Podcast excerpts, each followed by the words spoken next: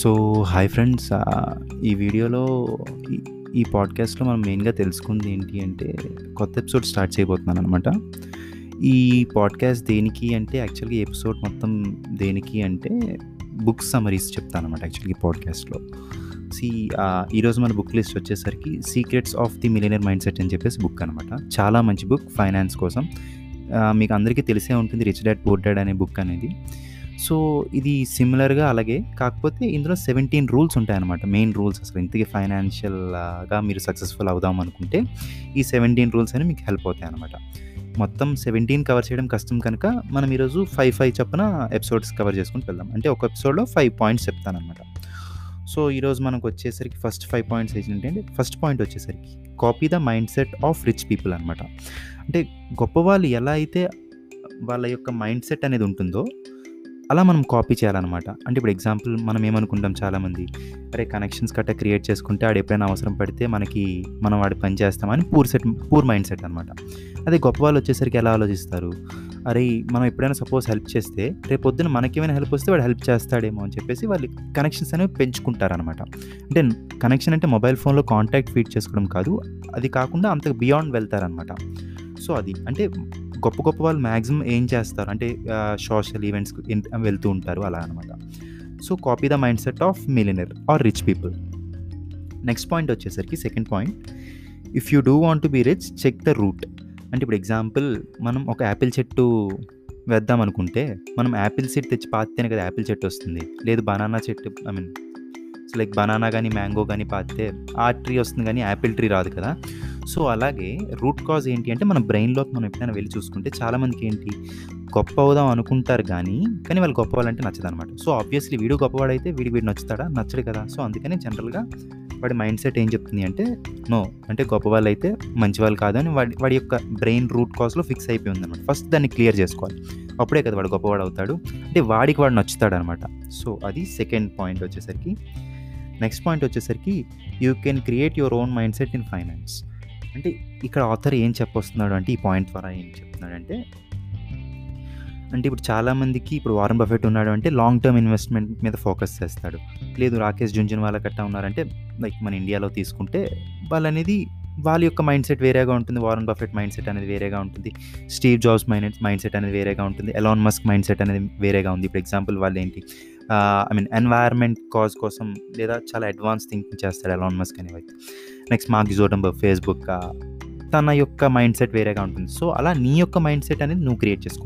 అంటే నీ యొక్క ప్రోస్ అండ్ కాన్స్ బేస్ మీద చేసుకొని దాని మీద నీ యొక్క మైండ్ సెట్ అనేది క్రియేట్ చేసుకోమని ఆథర్ ఇక్కడ చెప్తున్నాను అన్నమాట థర్డ్ పాయింట్లో నెక్స్ట్ ఫోర్త్ పాయింట్ వచ్చేసరికి డోంట్ కంప్లైంట్ ఐ మీన్ మన జీవితంలోని ఎప్పుడైనా కంప్లైంట్ చేయకూడదు అనమాట ఎందుకంటే ఎప్పుడైతే కంప్లైంట్ ఉందో అప్పుడే కదా మనం దాన్ని సాల్వ్ చేస్తే మనకి దాని నుంచి బిజినెస్ వస్తుంది డబ్బులు వస్తాయి. ఇప్పుడు ఎగ్జాంపుల్ స్టార్టింగ్లో అందరూ ఏం కంప్లైంట్ చేసేవారు? అరే నెట్ రేట్లు చాలా ఎక్కువ ఉండేవి మనకు అసలు నెట్ అనేది యాక్సెసిబుల్ కాదు ఇండియాలో అన్నట్టు. సో అదే ఆపర్చునిటీగా తీసుకొని జియో వాడు ఏం చేశాడు? నెట్ అనేది చాలా అఫోర్డబుల్గా చేశాడు. సో దానివల్ల వాడికి చాలా కస్టమర్స్ అనేది గెయిన్ అయ్యారు కదా. సో అలాగనమాట. ఇప్పుడు మనం ఏది తీసుకుని ఇప్పుడు చాలామందికి ఏంటి? సపోజ్ చాలామందికి ఇప్పుడు హౌస్ క్లీనింగ్ చేయడం అంటే ఇష్టం ఉండదు. సో అర్బన్ క్లాప్ ఇలాంటి కంపెనీస్ ఏం చేస్తున్నారు? హౌస్ క్లీనింగ్ సర్వీసెస్ అని ప్రొవైడ్ చేస్తారు అంటే ప్రాబ్లమ్స్ ఉన్నాయని దాన్ని కంప్లైంట్ చేయకండి. దాని యొక్క సొల్యూషన్స్ వెతకండి ఇక్కడ ఆథర్ చెప్తున్నాడు అనమాట సో దీనికి ఒక ప్రాక్టీస్ కూడా ఇస్తాడనమాట ఆథర్. ఏంటి అంటే సెవెన్ డేస్ వరకు మనం దేన్ని కంప్లైంట్ చేయకుండా మనకి ఏదైనా ఒకవేళ కంప్లైంట్ చేయాలనిపించినా ఒకవేళ కంప్లైంట్ సపోజ్ ఇప్పుడు ఎగ్జాంపుల్ నేను సో అండ్ సో వర్క్ చేద్దాం అనుకుంటున్నాను కాకపోతే నాకు సో అండ్ సో రీజన్స్ ఉన్నాయి అని చెప్పేసి మనం అనుకుంటున్నాం. ఇప్పుడు దానికి యొక్క అంటే ఆ సో అండ్ సో ప్రాబ్లమ్ని ఏంటేంటి అవుట్కమ్స్ వస్తాయి? ఆ అవుట్కమ్స్ వస్తే దాన్ని ఎలా ఓవర్కమ్ చేయాలని చెప్పేసి ఆథర్ ఇక్కడ ట్రై చేయమంటున్నాడు సెవెన్ డేస్లో సో అది ఫోర్త్ పాయింట్ వచ్చేసరికి నెక్స్ట్ ఫైనల్ పాయింట్ వచ్చేసరికి don't seek attention because thinking attention is love and not don't try to get it attention అది. అంటే చాలామంది ఏం చేద్దాం అనుకుంటారంటే గొప్ప వాళ్ళు ఎందుకు అవుదాం అనుకుంటున్నారంటే చాలామంది ఆథర్ ఏం చెప్పొస్తున్నారంటే చాలామంది గొప్ప వాళ్ళు అవుదాం అనుకుంటున్నారు కానీ రీజన్ మెయిన్ రీజన్ వచ్చేసరికి వాళ్ళు గొప్ప వాళ్ళు దేనికి అవుదాం అనుకుంటున్నారంటే అటెన్షన్ గ్రాప్ చేయడం కోసం అనమాట అంటే మనం గొప్ప వాళ్ళు అయితేనే అటెన్షన్ వస్తుంది అంటే చాలా అంటే నమ్మొద్దు అనమాట అస్సలు నమ్మొద్దు. రిచ్ దేనికి అవుదాం అనుకుంటే మేబీ ఫైనాన్షియల్ ఫ్రీ అవుదాం అనుకుంటే వెల్ అండ్ గుడ్ లేదు ఒకరికి హెల్ప్ చేద్దాం అనుకుంటే వెల్ అండ్ గుడ్ లేదా అంటే నీకు చాలా గోల్స్ ఉన్నాయి. అంటే లైక్ కార్ కొనుక్కోవాలి బైక్ కొనుక్కోవాలి లేదా సో అండ్ సో డ్రీమ్ ఉంది సో అండ్ సో వెకేషన్కి వెళ్ళాలి లేదా సో అండ్ సో ప్లేస్కి వెళ్ళాలి.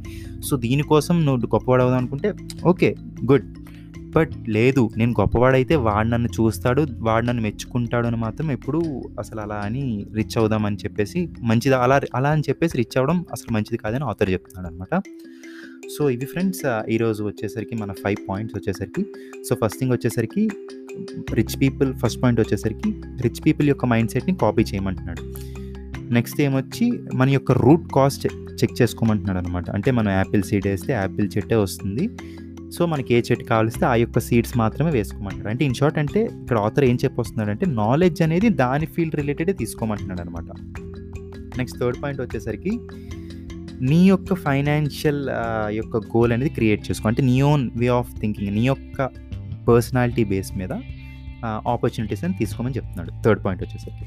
ఫోర్త్ పాయింట్ వచ్చేసరికి ఎప్పుడు కంప్లైంట్ చేయొద్దు. నెక్స్ట్ దీంతో పాటు ఆథర్ ఒక టాస్క్ ఇస్తాడు. ఏంటి అంటే సెవెన్ డేస్ వరకు ఏది కంప్లైంట్ చేయకు. ఒకవేళ కంప్లైంట్ చేసినా దాని యొక్క అంటే సో అండ్ సో కంప్లైంట్ ఉంటే దానికి నేను ఏంటేం చేస్తే ఆ యొక్క కంప్లైంట్ ఓవర్కమ్ చేయొచ్చు అని చెప్పేసి మన యొక్క ఫోర్త్ పాయింట్ అనమాట నెక్స్ట్ ఫైనల్ పాయింట్ వచ్చేసరికి ఏంటి అంటే అటెన్షన్ అనేది సీక్ చేయడం కోసం రిచ్ అంటే రిచ్ అవ్వద్దని చెప్తున్నాడు అనమాట అంటే ఒక నేను ల్యాంబోగిని కార్లో లేదా ఫరారీలోనో లేదా like you know that right గొప్ప గొప్ప కార్లో వస్తే వాళ్ళని చూస్తారు అని చెప్పేసి ఎప్పుడు రిచ్ అవుదామని మాత్రం ఎప్పుడు అనుకోకండి. సో అది friends I hope you like this podcast and thank you very much for listening to this and have a great day